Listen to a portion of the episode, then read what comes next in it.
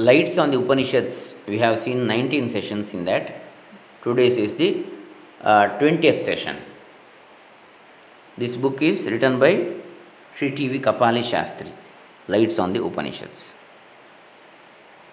ಓಂ ಶ್ರೀ ಗುರುಭ್ಯೋ ನಮಃ ಹರಿ ಓಂ ಶ್ರೀ ಗಣೇಶಾಯ ನಮಃ doctor Krishnamurthy Shastri Dambe Punacha Dakshina Kannada Karnataka India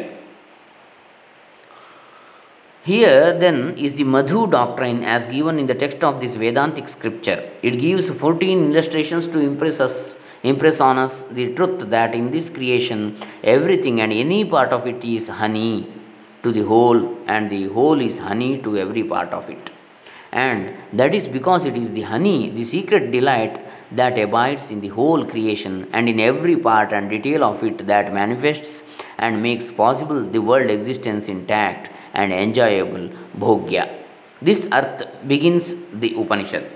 Is honey for all beings, and all beings are honey for this earth. And he who is in this earth the effulgent, immortal Purusha, and he who is within one's being in the body, the effulgent, immortal Purusha, are indeed the same.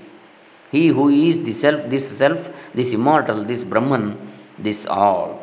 In the same manner, the text proceeds to exemplify the root principle of Madhu as the basis of this manifold, manifold existence by referring to the waters, the fire, the wind, wind, the sound, the quarters, the moon, the lightning, quarters means directions, the corners, the moon, the lightning, the thunder, the space, the law, dharma, the truth, the mankind, and at last this self which crowns the series.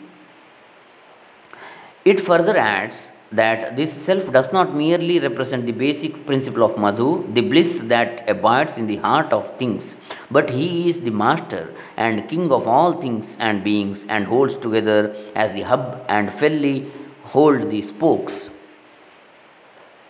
All beings, all gods, all worlds, all lives, all selves. This is that Madhu which Dadhyan Atharvana declares to the Ashwins.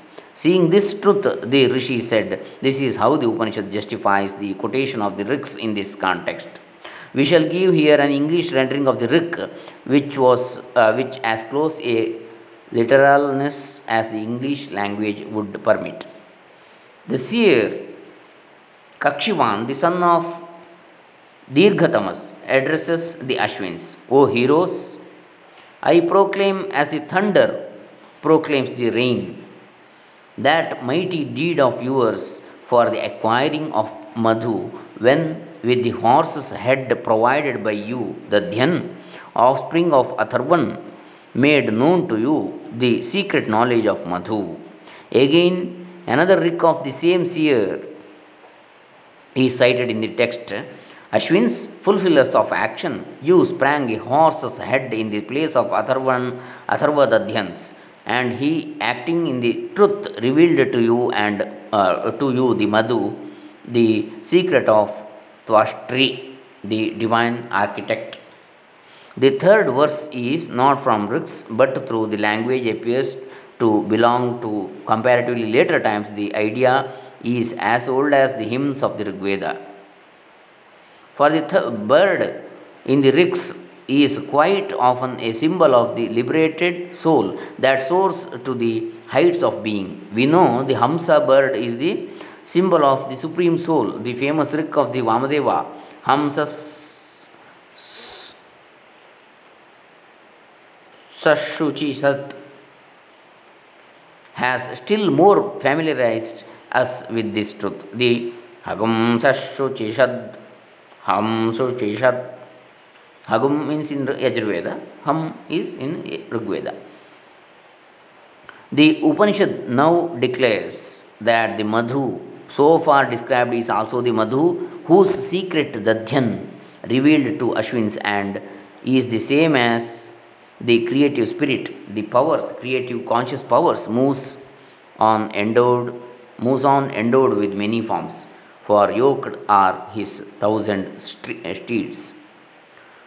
this is the Madhu doctrine of the Brihadaranyaka Upanishad. It is significant that it comes close upon the Maitreyi Brahmana, which concludes with famous passages uh, often quoted in support of the lofty idealism represented in Shankara's exposition of the Advaita doctrine of later times. It serves as a corrective to the metaphysical excesses to which the closing lines of the preceding section are often interpreted to lend support.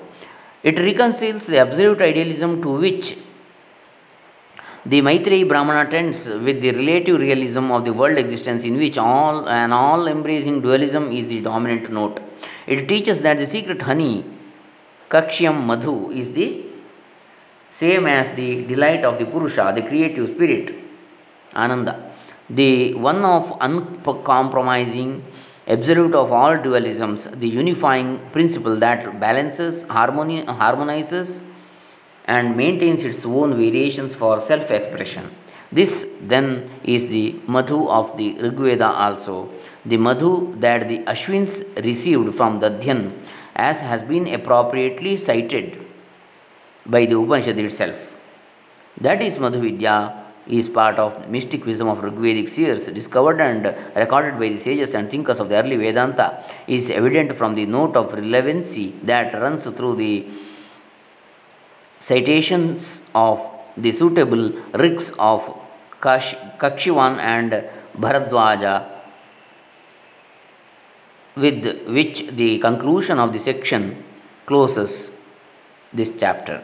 These facts we have been enabled to find because of the substantial help that Sri Aurobindo has kept to, to our disposal. So, next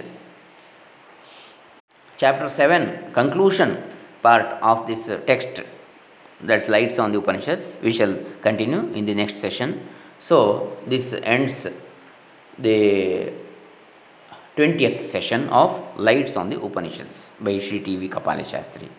Hare Rama. Om Tat Sat.